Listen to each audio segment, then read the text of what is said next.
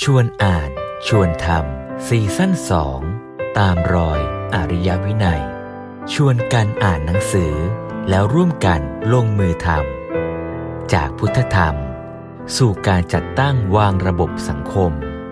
เพื่อการพัฒนาอย่างยั่งยืนสู่ความเป็นอริยะ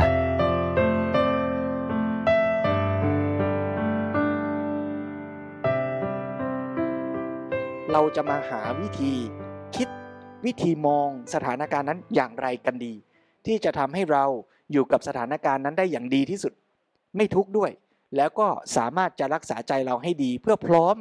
ที่จะได้เกื้อกูลเขาได้เต็มที่ด้วย ก็เลยเกิดเป็นแนวทางแนวฝึก 6 วิธีเช่นนี้ท่านก็บอกแล้วว่าเออมันมีวิธีนะ ว่าดูแล้วอย่าเอาเก็บมาเป็นอารมณ์ อย่าให้มากระทบ เพื่อที่เราจะได้ทำงานได้อย่างเต็มที่ หรือถ้าเราจะเก็บอะไรก็เลือกเก็บเอาที่มันใช้สอยได้ เอามาใช้ต่อไป แล้วเห็นงานการที่ทำอยู่เนี่ยเป็นแบบทดสอบนะคะ แล้วก็ต้องมีบุคคลต้นแบบ เราไปทำงานแล้วเราฝึกตน เราไปทำงานแล้วเราช่วยเหลือดูแลผู้ป่วย เราไปเป็นครูเราก็ฝึกตน แล้วเราก็ช่วยเหลือแนะนำสั่งสอนลูกศิษย์ดูแลครอบครัวลูกศิษย์ทั้งหมดนี้กลายเป็นว่าทุกวันที่เราตื่นมาทำงาน เราก็ได้ฝึกตน ได้เก่งขึ้น แล้วเราก็ได้ช่วยเหลือผู้คน ช่วยเหลือโลกใบนี้ด้วย เรากำลังจะเดินทางไปเป็นทั้งพระโพธิสัตว์เป็นทั้งพระอรหันต์ด้วยการเดินทางไปทำงานแต่ละวันก็ได้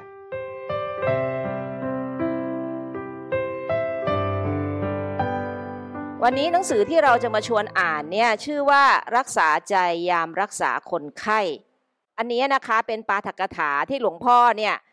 ท่านบรรยายเนี่ยให้บุคลากรโรงพยาบาลสุขโขทัยฟัง เมื่อวันที่ 28 กรกฎาคมปี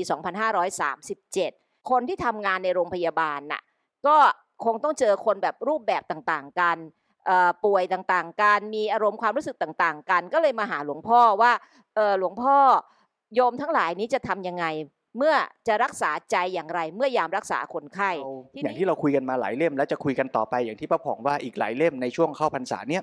ก็จะชี้ชวนให้เห็นว่าการดูแลคนไข้ก็ไม่ได้ดูแลเฉพาะร่างกายหรอก แต่ก็จะต้องดูแลอย่างองค์รวม คือดูแลจิตใจ ดูแลเรื่องสัมพันธภาพ ดูแลเรื่องเกี่ยวกับเศรษฐกิจความเป็นอยู่ของชีวิตคนทั้งคน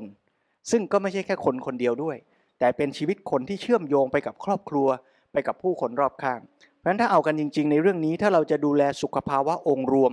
ให้คนในสังคมของเรามีสุขภาพทั้งกายและใจดีแท้จริงเนี่ยการดูอย่างองค์รวมคงไม่ได้หมายถึงดูแค่ตัวคนไข้แล้วล่ะ แต่ต้องดูตัวคนไข้ด้วย ดูญาติคนไข้ด้วย ดูคนที่จะมาดูแลคนไข้ด้วย เพราะฉะนั้นในหนังสือซีรีส์เนี้ยที่ป้าพองบอกว่าโอ้มันมีหลายเล่มจริง แล้วก็มีหลายแง่หลายมุมด้วยนะฮะอย่างเช่น หนังสือที่หลวงพ่อสมเด็จ พูดถึงรักษาใจยามป่วยไข้ นี่คือใจของคนป่วย รักษาใจ วันนี้ที่เราจะคุยกันยามรักษาคนไข้ แล้วก็มีอีกเล่มหนึ่งธรรมกถาสำหรับญาติผู้ป่วย แสดงว่าทั้งตัวผู้ป่วย ทั้งญาติผู้ป่วย ทั้งคนที่จะไปรักษาผู้ป่วย ก็ต้องรักษาตัวเองให้ดีด้วย เราจะได้มีความพร้อมในการที่จะดูแลสุขภาพตัวเรา สุขภาพคนที่เรารัก สุขภาพคนที่เราจะไปดูแลอาตมาอยากชวนเพิ่มอีกนิดว่า เรื่องรักษาใจยามรักษาคนไข้เนี่ยแม้ว่าหลวงพ่อสมเด็จจะพูดกับบุคลากรโรงพยาบาลสุโขทัยก็จริง แต่อาตมากำลังอยากจะชวนโยมต่อไปอีกว่าการรักษาคนไข้เนี่ยอาจจะไม่ใช่หน้าที่ของคุณหมอคุณพยาบาลเท่านั้นหรอก บางทีเราก็ดูแลคนไข้ที่บ้านเราเหมือนกัน เราก็ต้องดูแลคุณพ่อคุณแม่ที่ป่วย ดูแลลูกที่ไม่สบาย เราก็อาจจะต้องกลับมารักษาใจ ยามที่เราจะไปดูแลคุณพ่อคุณแม่คุณลูกคุณหลานของเราด้วยเหมือนกัน เพราะฉะนั้นสิ่งที่เราจะคุยกันวันนี้ก็เป็นประโยชน์ทั้งในแง่คุณหมอคุณพยาบาล และบุคลากรในวงงานสาธารณสุขที่ทำหน้าที่ดูแลคนไข้โดยตรงด้วย แล้วก็จะเป็นประโยชน์กับพวกเราทุกคนในฐานะที่เราก็จะมีส่วนร่วม อยู่ในกระบวนการที่ต้องดูแลผู้เจ็บผู้ป่วย เราจะวางใจยังไง เราจะรักษาใจเรายังไง เจริญพร มันยากค่ะท่าน คือถ้าในแง่ของคนไม่สบายเนี่ย ที่โยมไม่สบายนิยมจะต้องโวยวายให้ชาวบ้านรู้ว่าโยมไม่สบายอะควรจะมาเห็นใจโยมสิ ใช่ไหมทุกคนทุกคนอะสมมติว่าคนอย่างเช่นมาอ่าสมมติว่าคนเฝ้าไข้เนี่ยก็ต้องเห็นใจโยมนะโยมไม่สบายนะ เออ ต้องมาเอาใจโยมต้องตามใจโยมสิแล้วหมอเนี่ยยังต้องตามใจโยมสิยอมบอกว่าโยมจะฉีดยาโยมไม่ชอบกินยาอย่างเงี้ย สมมุติว่านะ หรือโยมอาจจะชอบกินยา แต่โยมไม่อยากฉีดยาเด็ดขาดแล้วยังมาเจาะซ้ายเจาะขวาไข้น้ำเกลือนี่โยมก็ไม่ชอบอะไรอย่างเงี้ยโยมเป็นคนป่วยไง เรามาตกลงกันก่อนโยม หนังสือมีสามเล่มเมื่อกี้นะ เราจะไม่ทำแบบนี้นะโยม คือคนไข้ค่ะอยากได้อย่างนี้ใช่ไหม เอาหนังสือรักษาใจยามป่วยไข้ไปอ่าน แล้วดูแลตัวเองไป ส่วนคนไข้ก็จะหยิบหนังสือ ชื่อว่ารักษาใจยามรักษาคนไข้มาส่งให้หมอ แล้วบอกหมออ่านสิแล้วทำอย่างนี้ให้ฉันเอออ่าใช่อย่างนี้เนี่ยแล้วก็แล้วก็ญาติผู้ป่วยเนี่ยที่อ่าคนมาดูแลโยมเอาธรรมกถาสำหรับญาติผู้ป่วยไปไปอ่านอ่าน แล้วทำอย่างที่หลวงพ่อบอกทำให้ฉันสินะ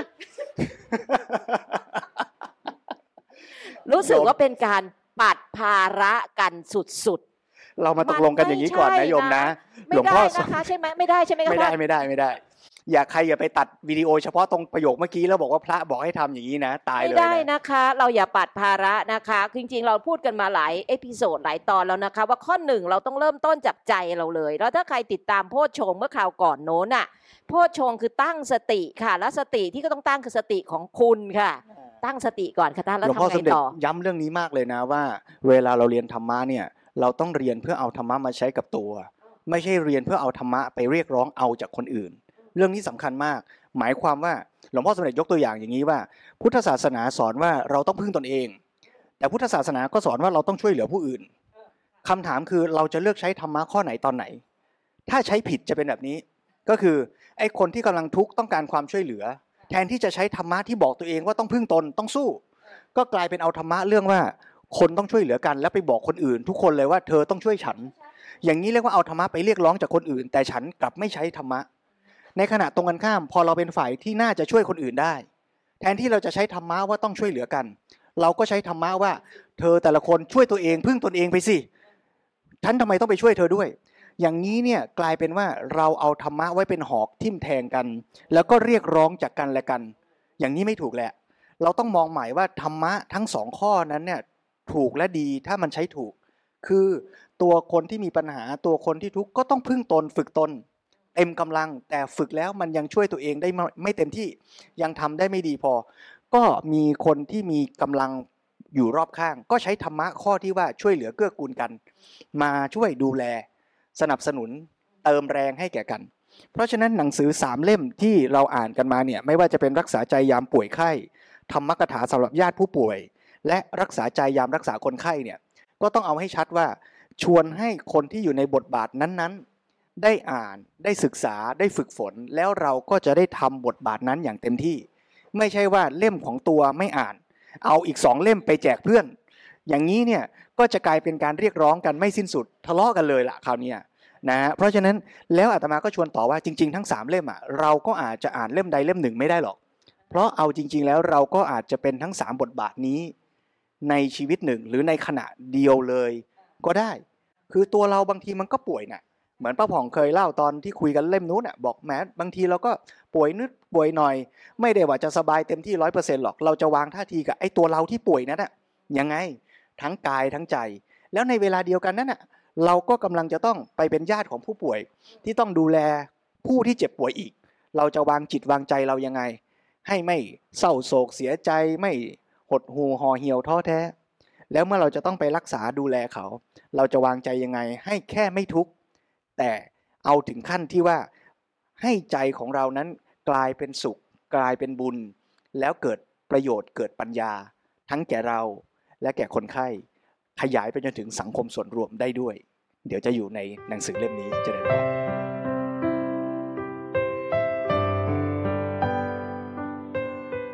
ในแง่ของคนที่ต้องทำงาน คือโยมก็ไม่คิดถึงใจโยมเหมือนกันเวลาบางบางทีโยมทำงาน แล้วเนี่ยไม่ได้อย่างใจโยมก็หงุดหงิดอะไรอย่างเงี้ยทำอย่างนี้อย่างนั้น เอ๊ะทำไมไม่ได้อย่างที่เราต้องการโยมก็จะหงุดหงิด แล้วยิ่งถ้าไปเจอเพื่อนร่วมงานที่มาหงุดหงิดใส่โยมงั้นเราก็ตีกันเลยแล้วกัน อะไรอย่างเงี้ยใช่ไหมคะ คืออันนี้อันนี้โยมก็คิดไปถึงหมอกับพยาบาลว่าเนี่ยก็คงเจอคนไข้ประเภทที่แบบต่างๆ นานา เอ๊ะ แล้วอย่างนี้เนี่ยทำใจได้ยังไง คือ หรือว่าเราไม่ต้องเราต้องแบบทำยังไงกับเขาดี ไอ้นี่ก็คืออคนไข้มาหนึ่งคนห้าร้อยบาท ใช่ไหม คนไข้มาสองคนพันบาทเราโยมโยมจะคิดแบบนี้เพื่อที่แบบโยมจะได้แบบว่ารู้จักรู้สึกว่าห่างไกล ไม่ต้องไปเห็นหกเห็นใจ หรือว่าโยมควรจะหัดทำใจให้ถูกต้องว่าเออนั่นก็เพื่อนมนุษย์นะ เราควรจะแบบเอ๊แต่เดี๋ยวโยมก็ไปช่วยร้อนใจกับเขาอีกอะโยมสรุปว่าทั้งซ้ายทั้งขวาโยมทุกหมดเลย ถ้าอย่างถ้าต้องไปเป็นหมอเป็นพยาบาลเนี่ยมันมีวิธีไหมคะท่านที่แบบว่าเออหมอพยาบาลจะได้ทำใจยามรักษาคนไข้ทำแบบไหน เจริญพรจริงอย่างโยมป้าผ่องว่าคือคุณหมอต้องรับกระทบอารมณ์จากคนไข้ ซึ่งเขาคือคนที่กำลังทุกข์เขาคือคนที่กำลังไม่สบายกาย เดือดร้อนใจเศร้าโศกเสียใจ เพราะฉะนั้น ถ้าเราเอาใจเขามาใส่ใจเรา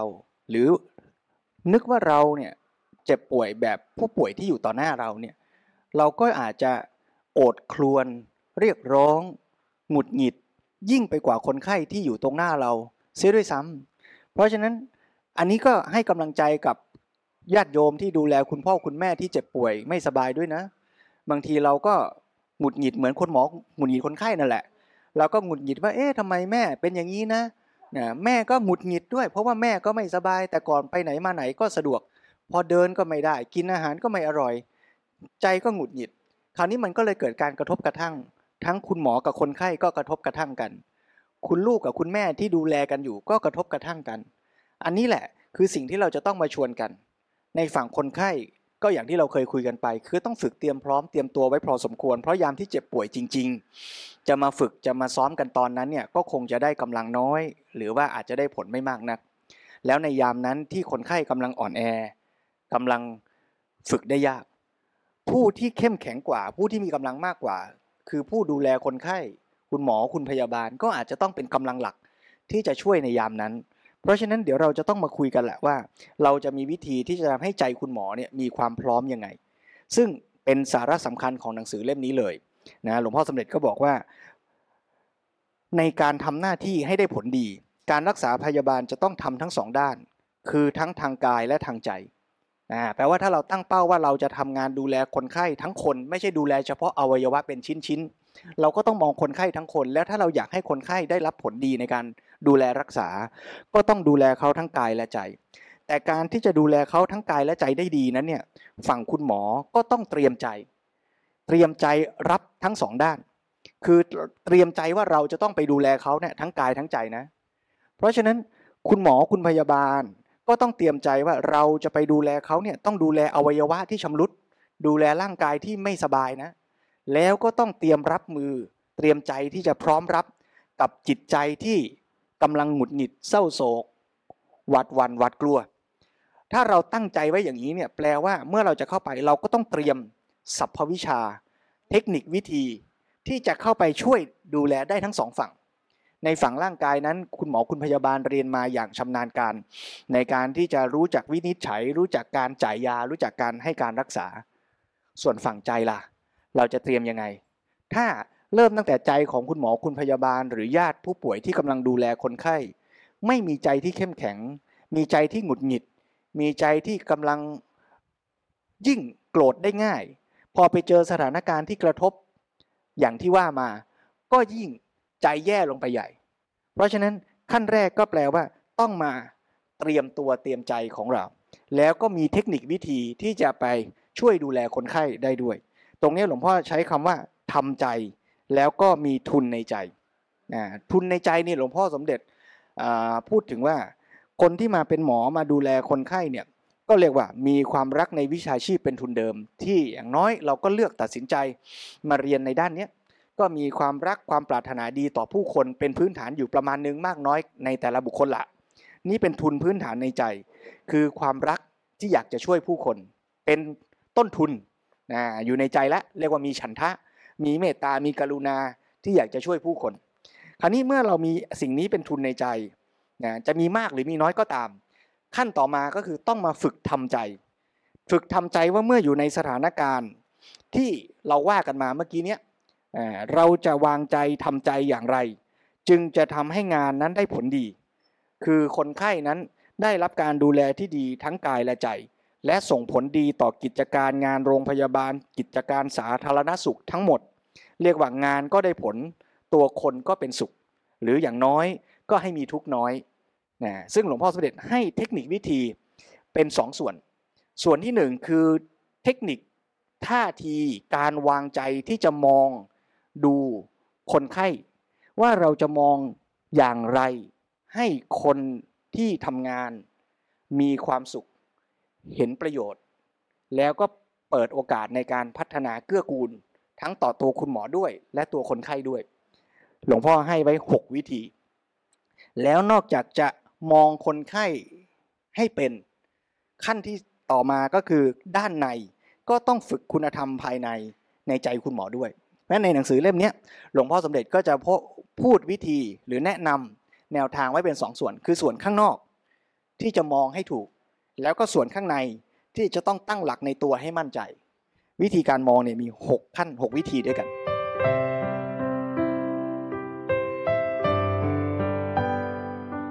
ทีนี้วิธีที่หลวงพ่อแนะนำเนี่ย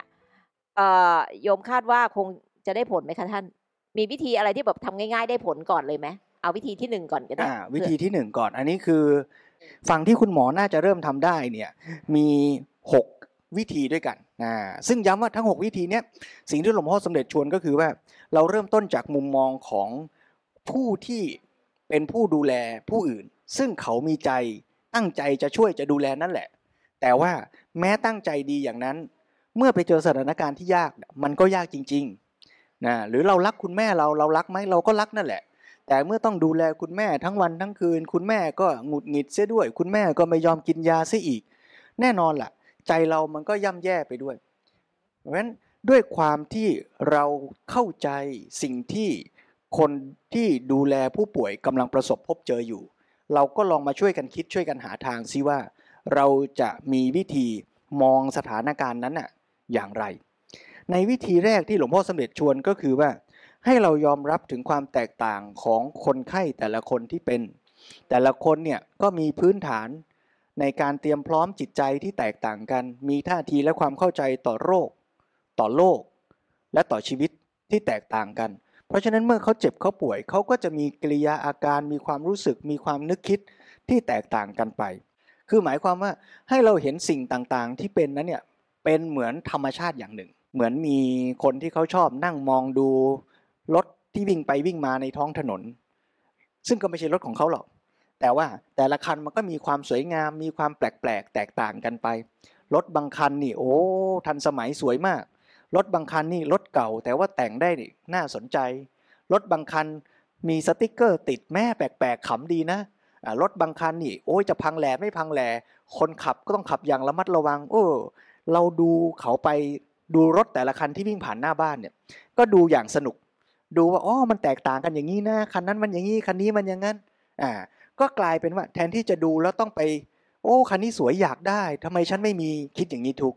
โอ้คันนั้นรถจะพังแล้ว โอ้ เดี๋ยวถ้าพังเขาจะยังไงเนี่ยจะแย่แน่เลย กลายเป็นทุกข์แต่ว่าเราก็มองเห็นว่า แต่ละคันมันก็ต่างๆกันไปอ่าก็กลายเป็นว่ามองเห็นเป็นสนุกไป ถ้ามองอย่างนี้ก็ไม่มีปัญหา เพราะใจเราไม่รับไม่เก็บเข้ามา แต่มองเป็นสนุกไป นี่ก็เป็นวิธีมองหรือทำใจอย่างหนึ่ง ซึ่งก็ได้ผลดีเหมือนกัน นี่คือวิธีที่หนึ่งถ้าเรามองเป็นสนุกเนี่ยเราก็จะหน้าตายิ้มแย้มแจ่มใสเนาะถ้าเกิดว่าคนไข้ไม่เจ็บไม่ป่วยมากเนี่ยมาเห็นหน้าตาหมอกับพยาบาลยิ้มแย้มแจ่มใสเราก็จะรู้สึกว่าจะหายไปสักครึ่งหนึ่งแล้วล่ะ แต่ถ้าสมมติว่าเราเฮ้ยอาการหนักมากนี่หมอมายิ้มแย้มแจ่มใสใส่เรานี่เราอาจจะไม่รับแล้วล่ะ สงสัยจะต้องขอวิธีที่สองกระทัดวิธีที่หนึ่งอาจจะไม่เวิร์กกับคนไข้หนัก ในในคำว่ายิ้มแย้มแจ่มใสเนี่ยก็น่าสนใจนะคืออาตมาคิดว่าคำว่ายิ้มเนี่ยถ้ามันยิ้มมาจากใจที่พร้อมจะช่วยเหลือเนี่ย มันมันก็ไม่ใช่ยิ้มสยะยิ้ม หรือว่ายิ้มแบบว่าเออหมอมีความสุขล้นลา แล้วก็ปล่อยให้คนไข้นั่งระทมขมขื่นแต่ว่าคำว่ายิ้มแย้มแจ่มใสที่มาจากใจที่เป็นเมตตากรุณาเนี่ยมันมีความรู้สึกที่อยากจะช่วยเหลืออยู่ในนั้นด้วย เพราะฉะนั้นถ้าถ้าเราสามารถจะลองมองจากขั้นที่หนึ่งว่ามองเห็นเป็นธรรมชาติอย่างน้อย เราก็ไม่ยึดจับเอามาเป็นอารมณ์ ต่อให้คนไข้จะตะโกนด่าว่า หมอทำไมเป็นอย่างนี้ แทนที่เราจะนึกเจ็บช้ำใจ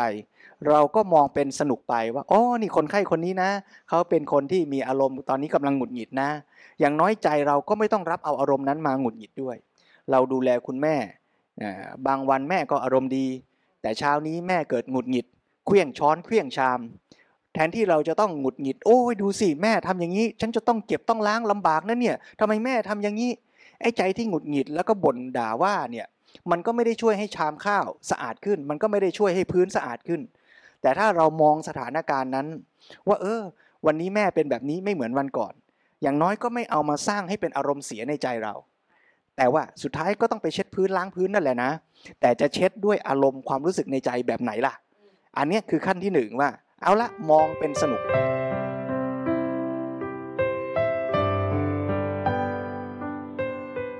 แต่ขั้นที่สองเนี่ย ฝึกยากขึ้นอีกหน่อย แต่ก็ได้ประโยชน์ขึ้นด้วย ก็คือว่าหลวงพ่อสมเด็จบอกว่า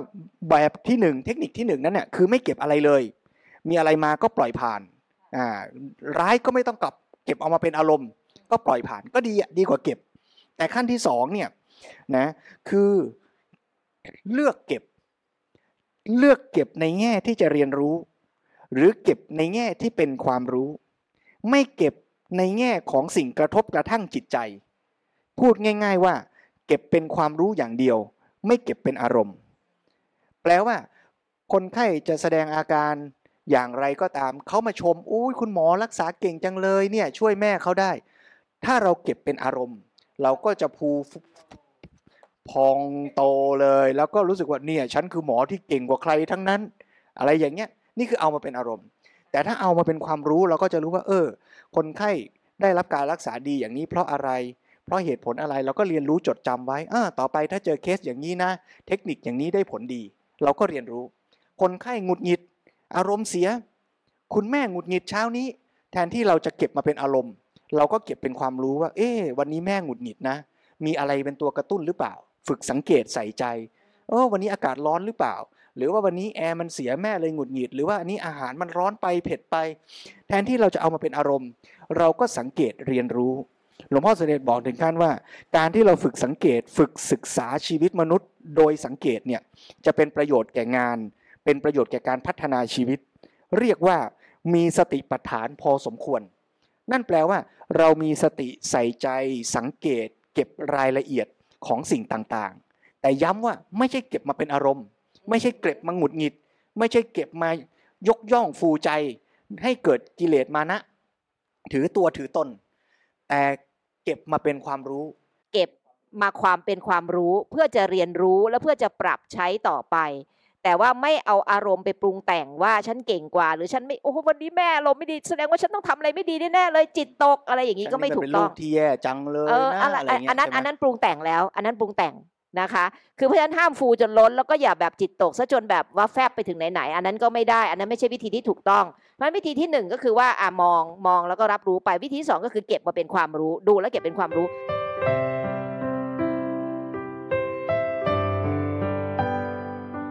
แล้ววิธีที่สามล่ะคะท่านอ่าวิธีที่สามเนี่ยคือตั้งอุดมคติที่ดีงามบางอย่างอ่าอาจจะเอาตัวอย่างพระพุทธเจ้า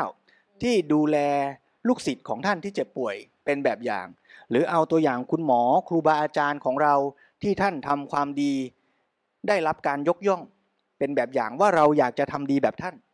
อยากจะทำดีแบบพระราชบิดา อยากจะทำดีแบบครูบาอาจารย์ที่สอนเรามา อยากจะทำดีแบบคนที่ทำดีๆ แล้วเราเห็นแล้วเรายกย่องชื่นชม ถ้าเราตั้งเป้าหมายที่ดีนะย้ำว่าเป้าหมายที่ดีนะ เป้าหมายที่เป็นฉันทะเป็นกุศลแล้วเราก็เอาอันนั้นแหละมาเป็นบททดสอบ มาลองดูซิว่า เมื่อเราตั้งใจอยากจะดี อยากจะเป็นคุณหมอที่ดี อยากจะตั้งใจดูแลคนไข้ให้ดี แล้วเมื่อมีอารมณ์มากระทบ มันจะทำให้เราพลาดไปจากหลักการ จากอุดมการหรืออุดมคติที่เรายึดไว้ตั้งไว้หรือเปล่าอ่าซึ่งคำว่าเป็นแบบทดสอบเนี่ยก็แปลว่า สอบไม่ผ่านก็ได้นะ คือสอบแล้วครั้งนี้มันพลาดอะมันหล่นไปจากหลักการ โอ้จริงๆเราตั้งใจจะเป็นหมอที่ใจดีนะเนี่ย เราตั้งใจจะเป็นหมอที่เอื้ออาทรคนไข้นะ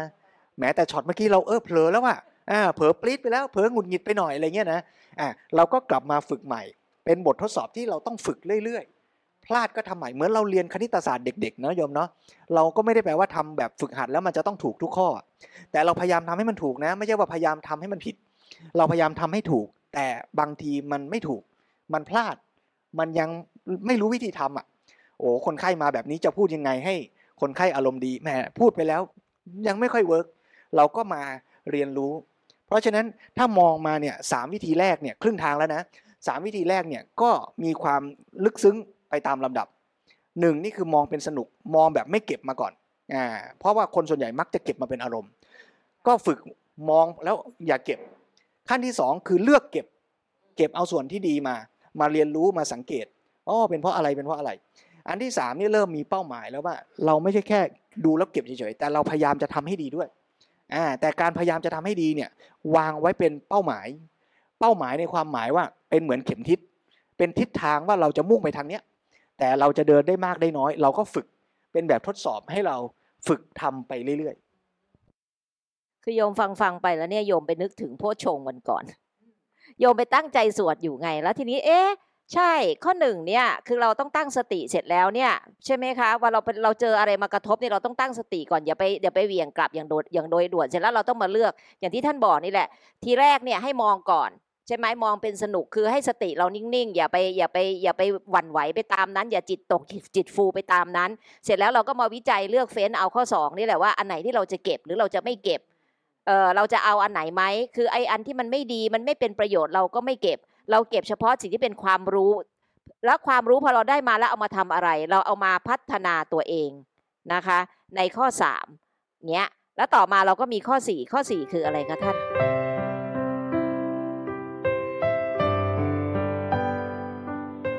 ข้อสี่คือต่อไปอีกเมื่อกี้ว่าจากบททดสอบแล้วเนี่ยก้าวไปอีกขั้นหนึ่งคือเอาประสบการณ์หรือสถานการณ์ที่เจอเจอนั้นๆเนี่ยมาเป็นเวทีฝึกฝนพัฒนาตนอ่าก็หมายความว่าเมื่อเมื่อเราเจอสถานการณ์นั้น เราทำได้หรือทำไม่ได้ เราทำบทบททดสอบพลาดยังไม่ดี เราก็เอามาเป็นแบบฝึกหัดพัฒนาตนนะไม่ว่าจะเกิดอะไรขึ้น เราก็เอามาเป็นแบบฝึกหัดฝึกฝนทำให้ดีขึ้น เอ๊พูดกับคนไข้แบบนี้แล้ว คนไข้อารมณ์ไม่ดี แนะนำแบบนี้คนไข้ไม่ปรับเปลี่ยนพฤติกรรม เอ๊เราจะต้องฝึกยังไง เราก็ยิ่งต้องมาฝึกฝนตน ว่าเอ๊จะต้องโคชชิ่งคนไข้จะพูดยังไง จะแนะนำให้คนไข้ปวดฟัน ต้องแนะนำให้เขาใช้ไหมขัดฟัน เอ๊พูดแล้วคนไข้ไม่ยอมทำสักที จะต้องแนะนำยังไงดี นี่อย่างนี้เราก็ต้องมาฝึกตัวเองละมาหาเทคนิคหาวิธีใช่ไหมทั้งวิธีพูดน้ำเสียงท่าทางอะไรต่างๆ นี่ก็จะกลายเป็นว่าเรากลับมาฝึกตน งานก็จะกลายเป็นเครื่องมืออันประเสริฐ ในการฝึกตนให้เราเก่ง เก่งทั้งในเรื่องวิชาชีพด้วย เก่งทั้งในเรื่องของการใช้ชีวิตอยู่กับผู้คนอยู่กับใจตัวเอง ถ้าทำแบบนี้ได้เนี่ยเราอะใช้เวลาในการทำงานอะวันหนึ่งตั้งหลายชั่วโมง ชีวิตหนึ่งตั้งหลายปี เพราะฉะนั้นถ้างานเป็นเวทีในการฝึกตนได้ ก็เท่ากับว่าทุกวันทุกวันที่เราไปทำงานเนี่ยเราก็กำลังฝึกตนเราก็เก่งขึ้นเก่งขึ้นเก่งขึ้น ส่วนเงินทองรายได้ มันก็ได้นะ ไม่ใช่ว่าไม่ได้ แต่นอกจากจะได้เงินทองได้รางวัลได้ชื่อเสียงนั้นแล้ว ก็ยังได้ฝึกตนแล้วเก่งขึ้นเก่งขึ้น จริงหรือไม่เราว่าตอนที่เราจบมาใหม่ ๆ เป็นเด็กฝึกงานอะเรายังไม่มีประสบการณ์เราไม่เก่ง แต่เพราะงานไม่ใช่เหรอเพราะประสบการณ์ไม่ใช่เหรอเพราะปัญหาไม่ใช่เหรอที่ทำให้เราค่อยๆ โตขึ้นจากเด็กฝึกงาน มาเป็นผู้ชำนาญการ มาเป็น supervisor มาเป็นผู้ที่จะคอยแก้ปัญหายากๆ ให้กับคนรุ่นน้องต่อไปข้างหน้า เพราะฉะนั้นถ้าเรามองอย่างเงี้ย ทุกปัญหาทุกสถานการณ์ยิ่งยาก ยิ่งได้ฝึก ยิ่งยากยิ่งได้เรียนรู้ แล้วคนที่ผ่านโจทย์ยากๆ ผ่านประสบการณ์ยากๆ นั่นแหละ จะเป็นที่พึ่งจะเป็นหัวหน้างานจะเป็นที่ปรึกษาสำหรับงานที่ยากในอนาคตต่อไป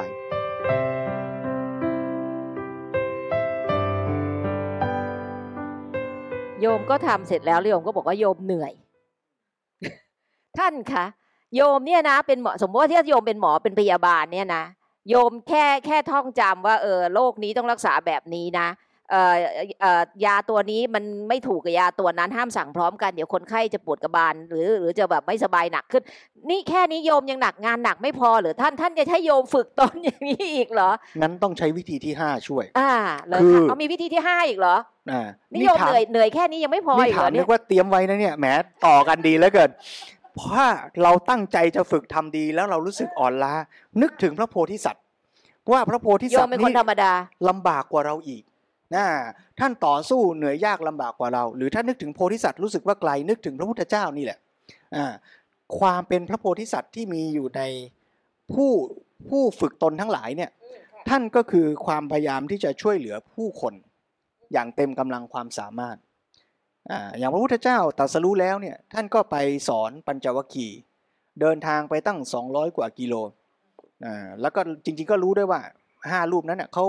เขาทิ้งเราไปแล้วเขาไม่เคารพแล้วอะไรเงี้ยแต่เพื่อให้คนห้าคนและมนุษย์โลกทั้งหลายได้ประโยชน์ พระพุทธเจ้าก็เดินทางไปเพื่อที่จะไปสอนเขา เพราะฉะนั้นการที่ใช้ชีวิตยากลำบากของพระโพธิสัตว์นั้นเนี่ยก็เพื่อประโยชน์ของผู้คนทั้งหลาย เรา ซึ่งก็เป็นหนึ่งเป็นชีวิตหนึ่งที่ได้มีโอกาสเกิดมาเป็นมนุษย์ แล้วก็มีโอกาสที่จะทำดีทำชั่วทำดีทำร้าย ทั้งต่อตัวเราและโลกใบนี้ได้ เราจะตั้งปณิธานชีวิตอย่างไรล่ะ เราจะเป็นคนที่ทำร้ายทำลายโลกใบนี้ หรือเราจะเป็นคนที่เกื้อกูลและทำประโยชน์ให้แก่โลก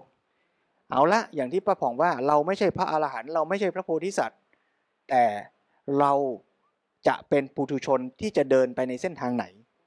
เราคือปุถุชน แต่เราจะเป็นปุถุชนที่ค่อยๆ พยายามฝึกตนเกื้อกูลคนอื่น หรือเราจะเป็นปุถุชนที่เอารัดเอาเปรียบ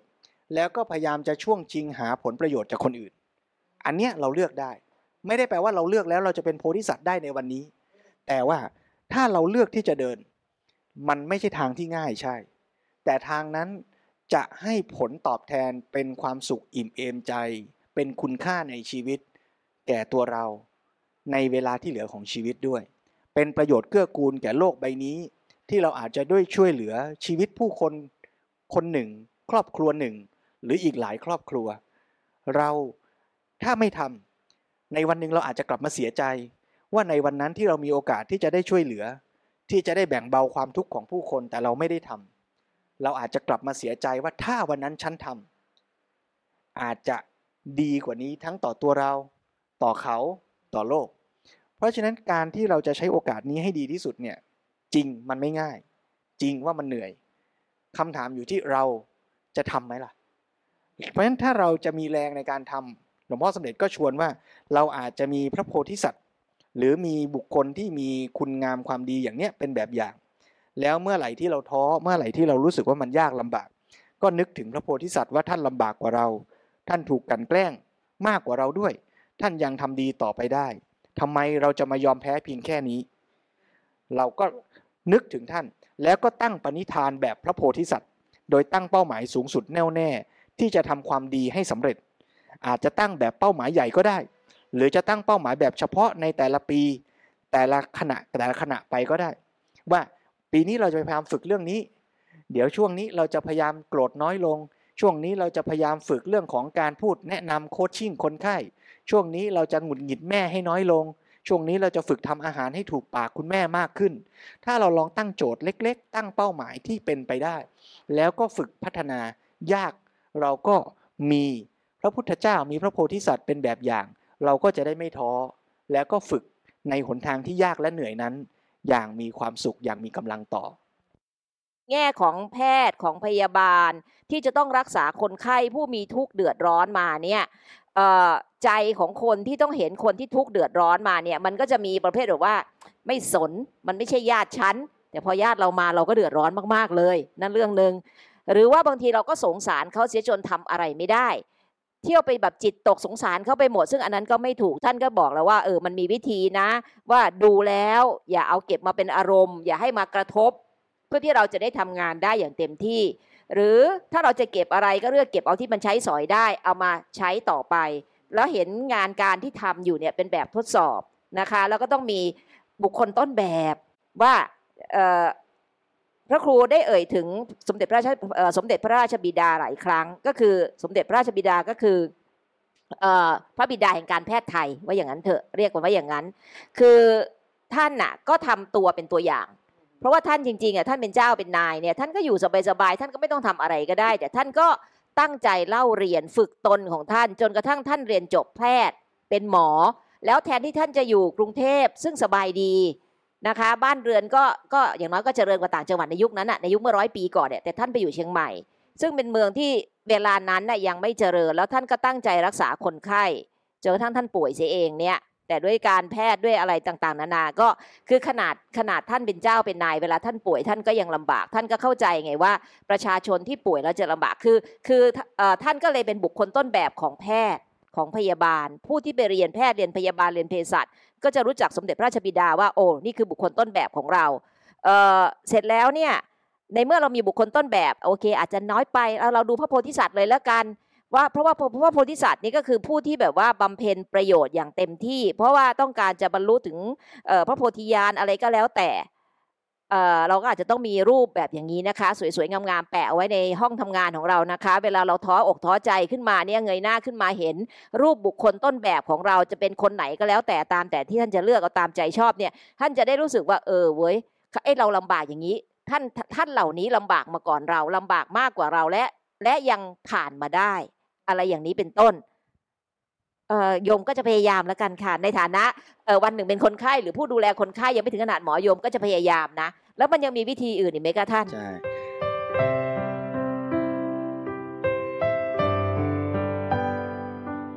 วิธีสุดท้ายที่หลวงพ่อเสด็จพูดถึงก็คือวิธีแบบพระอรหันต์นะฮะเมื่อกี้เนี่ยพูดถึงว่าแบบโพธิสัตว์ คราวนี้เนี่ยแบบพระอรหันต์คือยังไง เมื่อพระอรหันต์เนี่ยไม่มีกิเลส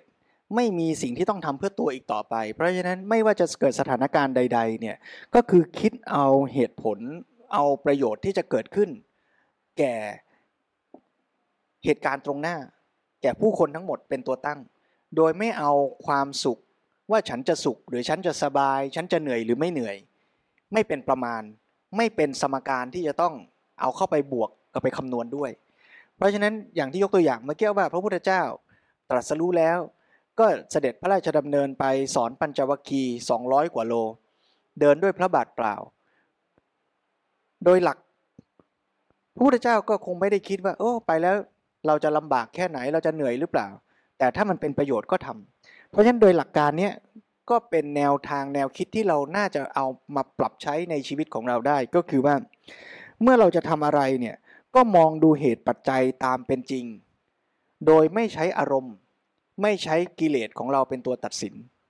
ที่อาตมาชอบยกตัวอย่างบ่อยๆ ตัวอย่างง่าย ๆ ก็คือนาฬิกาปลุกดังตอนเช้าเนี่ยถ้าเราตัดสินใจด้วยเหตุผลข้อเท็จจริงว่าอะไรควรทำไม่ควรทำเราก็จะตอบด้วยปัญญาได้แหละแต่ถ้าเกิดเราเอาอารมณ์ เอากิเลสเป็นตัวตั้ง เอาความรู้สึกเป็นตัวตัดสิน เราก็จะบอกว่านอนต่อดีกว่า อยากสบายใช่ไหมเพราะฉะนั้นเนี่ยคือตัวอย่างของแบบฝึกหัด ว่าถ้าเราจะฝึกคิดแบบพระอรหันต์ก็คือว่าเราไม่เอากิเลสไม่เอาอารมณ์เอาความสุขสบายของเรามาเป็นตัวตัดสิน แต่ว่าเราเอาเหตุผลจริง ๆ แต่ก็ต้องย้ำว่าเหตุผลเนี่ยก็ต้องว่าตามจริงนะ ว่าเออวันนี้เราไม่สบายจริง ๆ ก็ตัดสินใจอย่างหนึ่ง วันนี้เราพอไหวงานการที่เราต้องทำมีนี่นี่นี้เราก็ตื่นขึ้นมาทำเพราะฉะนั้นสิ่งที่เราจะทำได้ก็คืออยู่กับข้อมูลข้อเท็จจริง ตามเหตุปัจจัยที่เป็นจริง แล้วเราก็จะทำให้มันดีที่สุด หมายความว่าสรุปแล้ว การคิดแบบพระอรหันต์หรือมองโลกแบบพระอรหันต์ก็คือมองตามเป็นจริง แล้วก็ไม่เอาตัวเองไปไบแอสว่าฉันอยากฉันไม่อยากอะไรยังไง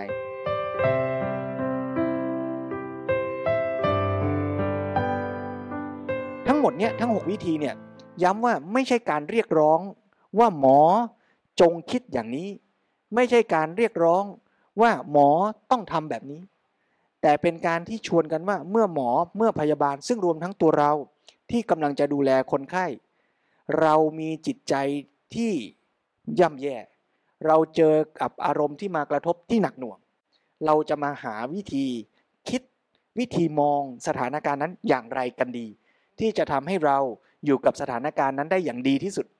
ไม่ทุกข์ด้วย แล้วก็สามารถจะรักษาใจเราให้ดีเพื่อพร้อม ที่จะได้เกื้อกูลเขาได้เต็มที่ด้วย ก็เลยเกิดเป็นแนวทางแนวฝึก 6 วิธีเช่นนี้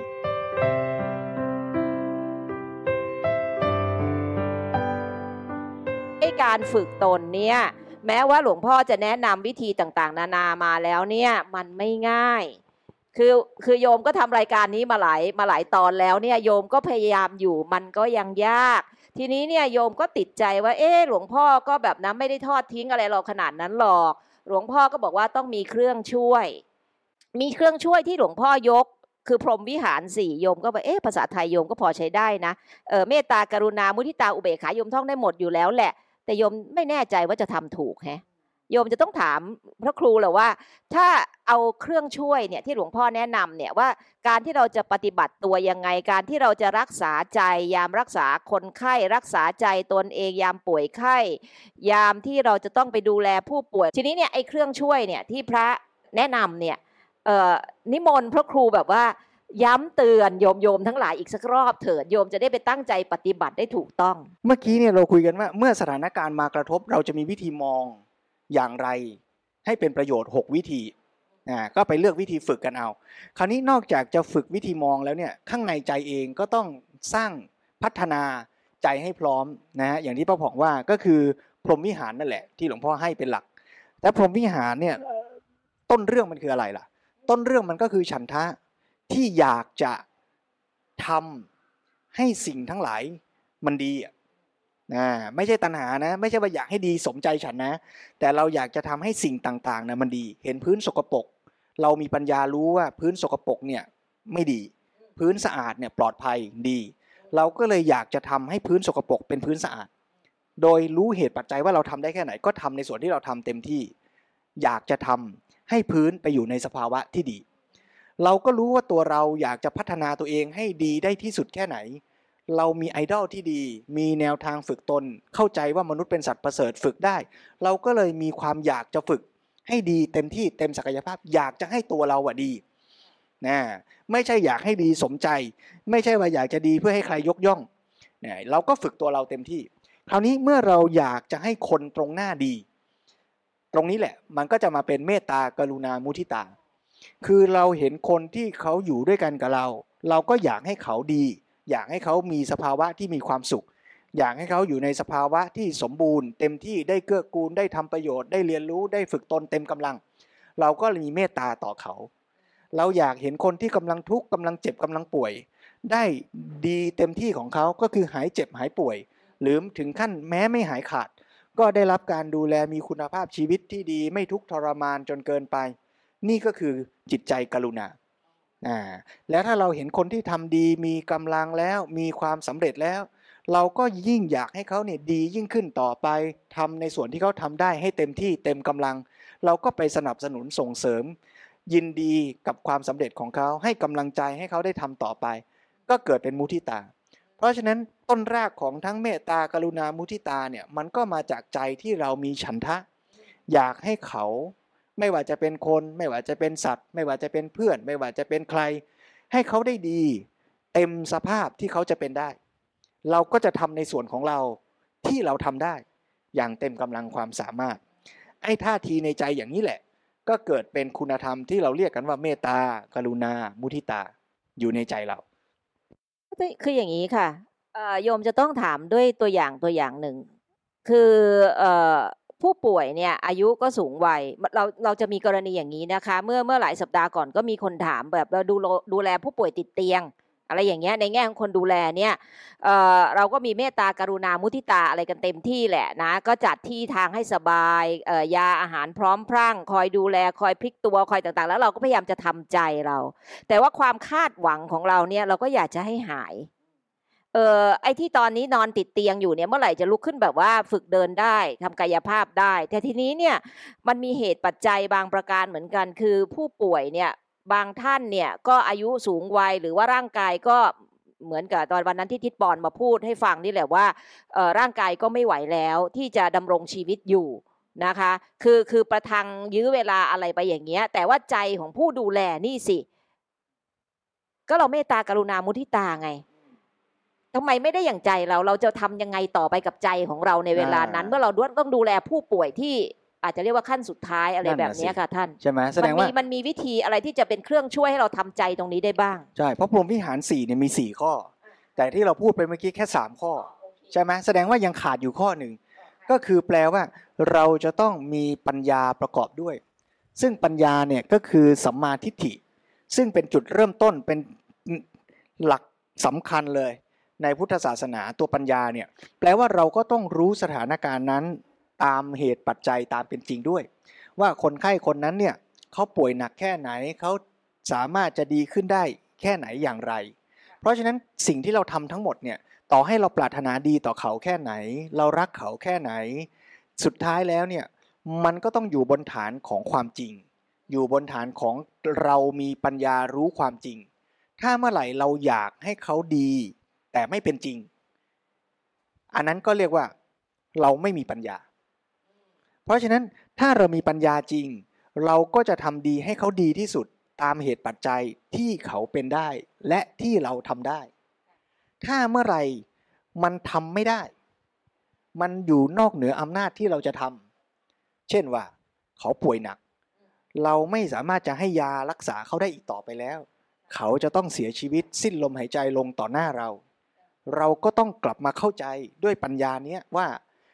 เหตุปัจจัยคืออะไร ตอนนี้ที่เขาป่วยหนักเป็นเพราะอะไร แล้วเราทำได้แค่ไหน เมื่อถึงจุดที่เราทำไม่ได้ทำไม่ได้แล้ว เราจะไปกรุณาต่อ เราจะไปช่วยให้เขาหาย เพื่อให้เขาหายอย่างใจที่เราต้องการเนี่ยไม่ได้แล้ว ในสถานการณ์นั้นเนี่ยจึงมีคุณธรรมข้อที่ 4 คืออุเบกขา อุเบกขาหมายถึงการวางใจเป็นกลาง คำว่าวางใจเป็นกลางไม่ได้แปลว่าไม่สุขไม่ทุกข์คำว่าวางใจเป็นกลางไม่ได้แปลว่า ปล่อยปละละเลยไม่สนใจ แต่คือความใส่ใจเอาใจใส่ต่อคนที่เรารักอย่างเดิมนั่นแหละ แต่เรามีปัญญาเป็นฐานว่า ในเวลานั้นเราจะไปทำเหตุปัจจัยอะไร มันก็ไม่ช่วยแล้ว หรือยังอยู่ในสถานการณ์ที่ยังไม่ควรทำอะไร เช่นว่าคุณหมอเขากำลังให้การรักษาอยู่เราเป็นญาติควรจะยืนอยู่ห่างๆไม่ใช่ว่ามุงเข้าไป มุงเข้าไป วิ่งเข้าไป เข้าไปกอดในเวลานั้น ก็ไม่ได้ช่วยให้สถานการณ์ดีขึ้น เมื่อเรามีปัญญาอย่างนี้เราจึงรู้ว่าในสถานการณ์นั้น เรายังไม่ควรเข้าไปทำอะไร หรือพูดใหม่ก็คือในสถานการณ์นั้น เราควรจะอยู่ตรงเนี้ยเฉยๆก่อน เมื่อเรารู้ว่าในสถานการณ์นี้เราควรอยู่ตรงนี้เฉยๆก่อน เราก็วางใจอยู่ตรงเนี้ยเฉยๆก่อนไอ้ใจอย่างเนี้ย ที่วางนิ่งอยู่ด้วยมีปัญญารู้ นี่แหละคืออุเบกขาเพราะฉะนั้นคุณธรรมสี่ข้อนี้คือเมตตากรุณา มุทิตาอุเบกขาเนี่ยจึงต้องมาทำงานร่วมกันให้ครบชุด คือมีความปรารถนาดีต่อผู้คนใน 3 ข้อแรกนั้นเป็นท่าทีในใจระหว่างมนุษย์กับมนุษย์ ที่อยากจะเกื้อกูลให้ดี ให้เขาอยู่ในสภาวะที่ดีงาม แต่ทั้ง 3 ข้อนั้นต้องตั้งอยู่บนฐานของธรรมเป็นหลักด้วย แล้วเมื่อไหร่ที่ความอยากจะให้เพื่อนมนุษย์ดี มันขัดแย้งต่อธรรม ขัดแย้งต่อธรรมชาติ คือในความเป็นจริงตนคนที่เรารักไม่สามารถจะดีได้ เพราะสภาพร่างกายเขาไม่ไหวแล้ว หรืออีกตัวอย่างที่หลวงพ่อยกตัวอย่างก็คือในสถานการณ์นั้น ลูกหลานเราทำผิดจะต้องถูกลงโทษ เราจะเข้าไปช่วยให้เขาพ้นโทษไม่ได้ เพราะมันจะขัดต่อหลักธรรม หลักการ ความถูกต้องของสังคม เมื่อไรก็ตามที่ความอยากจะช่วยของเรามันไปขัดต่อหลักการหลักธรรมของสังคม เมื่อไหร่ก็ตามที่ความอยากจะช่วยเหลือ เพื่อนมนุษย์ของเรา มันไปขัดต่อหลักความจริงของธรรมชาติ เมื่อนั้นเราต้องมีปัญญารู้ว่าเราควรจะยังไม่ทำอะไร เราก็วางใจนิ่งเฉย แต่ความนิ่งเฉยนั้นยังใส่ใจยังเอาใจใส่เขาอยู่ แล้วถ้ามีอะไรที่เราช่วยได้ และควรช่วย เราพร้อมช่วยทันที แต่ถ้ายังไม่ควรช่วย รือยังช่วยไม่ได้ เราก็นิ่งเฉยใส่ใจอยู่หน้าจุดที่ควรจะเป็น อย่างนี้คืออุเบกขา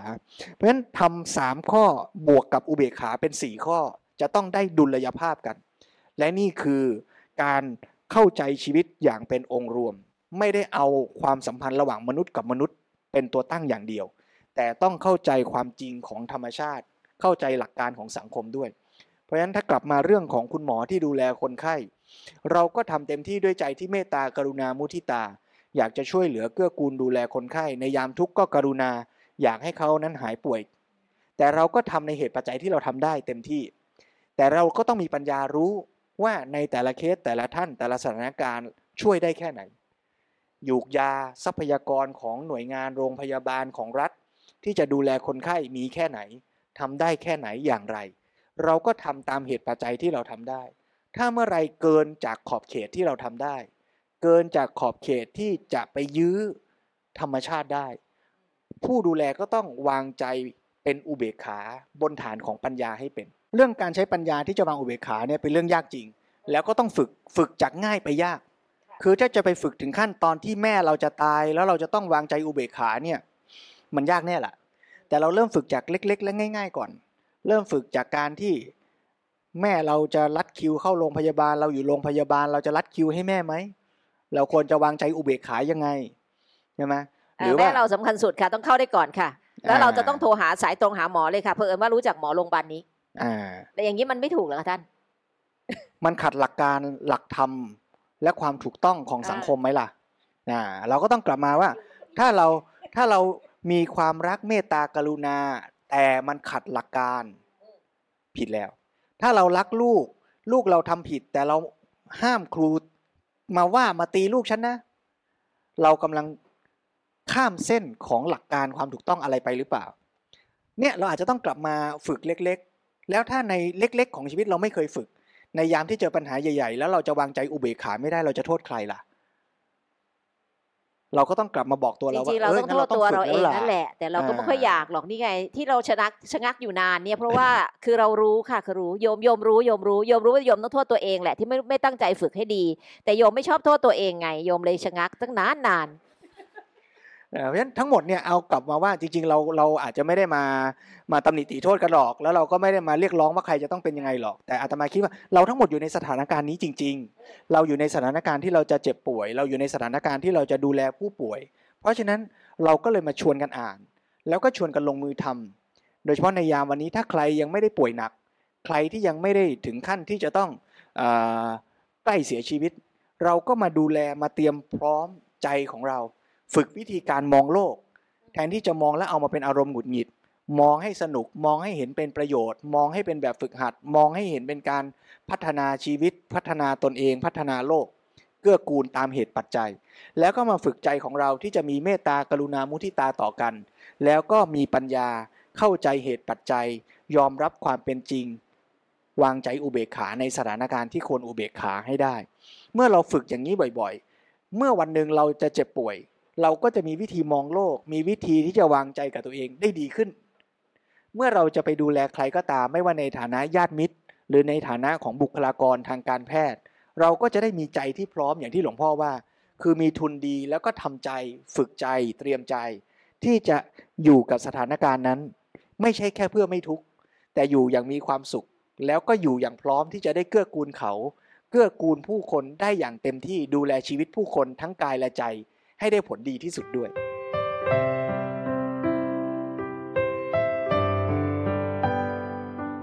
สุขภาพเราจะดีเราต้องฝึกใจเท่าๆกับที่เราฝึกกายโดยการไปฟิตเนสฝึกใจเราก็ต้องนี่แหละอย่างที่พระครูได้บอกมาแล้วว่าตามหนังสือหลวงพ่อก็ได้แนะนำวิธีมาต้อง 6 7 วิธี 6 วิธีเนี่ยก็ลองลงลงมือฝึกกันไปเลย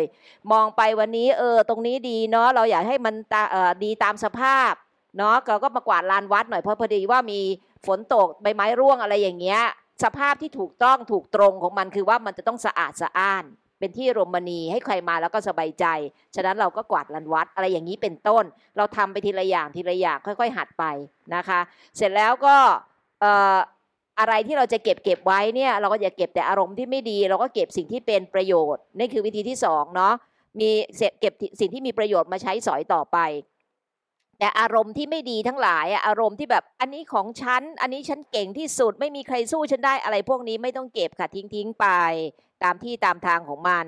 เอ่อแล้วเวลาที่เราทำอะไรเต็มที่แล้วแล้วมันเหนื่อยมันยากเนี่ยก็ให้คิดว่าเออมีพระโพธิสัตว์มีพระอรหันต์ที่แบบว่าทำสำเร็จ ทำได้ดียิ่งกว่าเราลำบากยิ่งกว่าเรายังทำได้ ที่จริงเราก็มีตัวอย่างบุคคลต้นแบบในประเทศชาติของเรายังตั้งเยอะแยะมากมาย ที่ท่านได้ทำงานหนักทำดีอย่างยิ่งเป็นตัวอย่างให้เรา แล้วเราก็ทำได้ เพราะว่าเราก็เป็นผู้ที่ฝึกได้นะคะ แล้วก็สรุปว่าท่านก็แนะนำว่าเเครื่องช่วยนี่ก็คือว่าพรหมวิหารสี่เมตตาการุณา มุทิตาอุเบกขา ซึ่งอุเบกขานี่จริงๆโดมนึกว่าแปลว่าเฉยๆไม่ต้องทำอะไร สรุปว่าไม่ถูกใช่ไหมคะท่าน มันต้องทำใช่ไหม ใช่ต้องทำด้วยฐานบนฐานของปัญญาที่รู้เข้าใจความจริง อ่าฮะต้องทำแบบมีปัญญาด้วย ไม่ใช่ว่าอ๋ออุเบกขาแปลว่าเฉยใครทำอะไรฉันก็เฉยใครทำอะไรฉันก็เฉยอันนั้นไม่ถูก อันนี้เราต้องตั้งใจให้ถูกตรงศึกษาให้ถูกตุให้ถูกท่วนนะคะ เพราะฉะนั้นเนี่ยหนังสือเล่มบางๆ อันนี้เล่มนี้บางนะ ทุกคนถ้ายังไม่อ่านนี่รีบดาวน์โหลดไปอ่านนะคะ ที่เว็บไซต์วัดยาณเวศกวันออนไลน์เนี่ยอ่า รักษาใจยามรักษาคนไข้ แม้ว่าคุณไม่ใช่หมอไม่ใช่พยาบาล แต่ยังไงในชีวิตของคุณจะต้องพบคนเจ็บไข้ได้ป่วยในครอบครัวเป็นแน่อันนี้ไม่ได้แช่ง อันนี้คืออันนี้คือข้อข้อมูลที่มันเป็นอยู่จริง คนเราเนี่ยเกิดแก่เก็บเจ็บตายทุกคนรู้กันอยู่ เพราะฉะนั้นเนี่ยอันนี้ไม่ได้แช่งใครนะคะ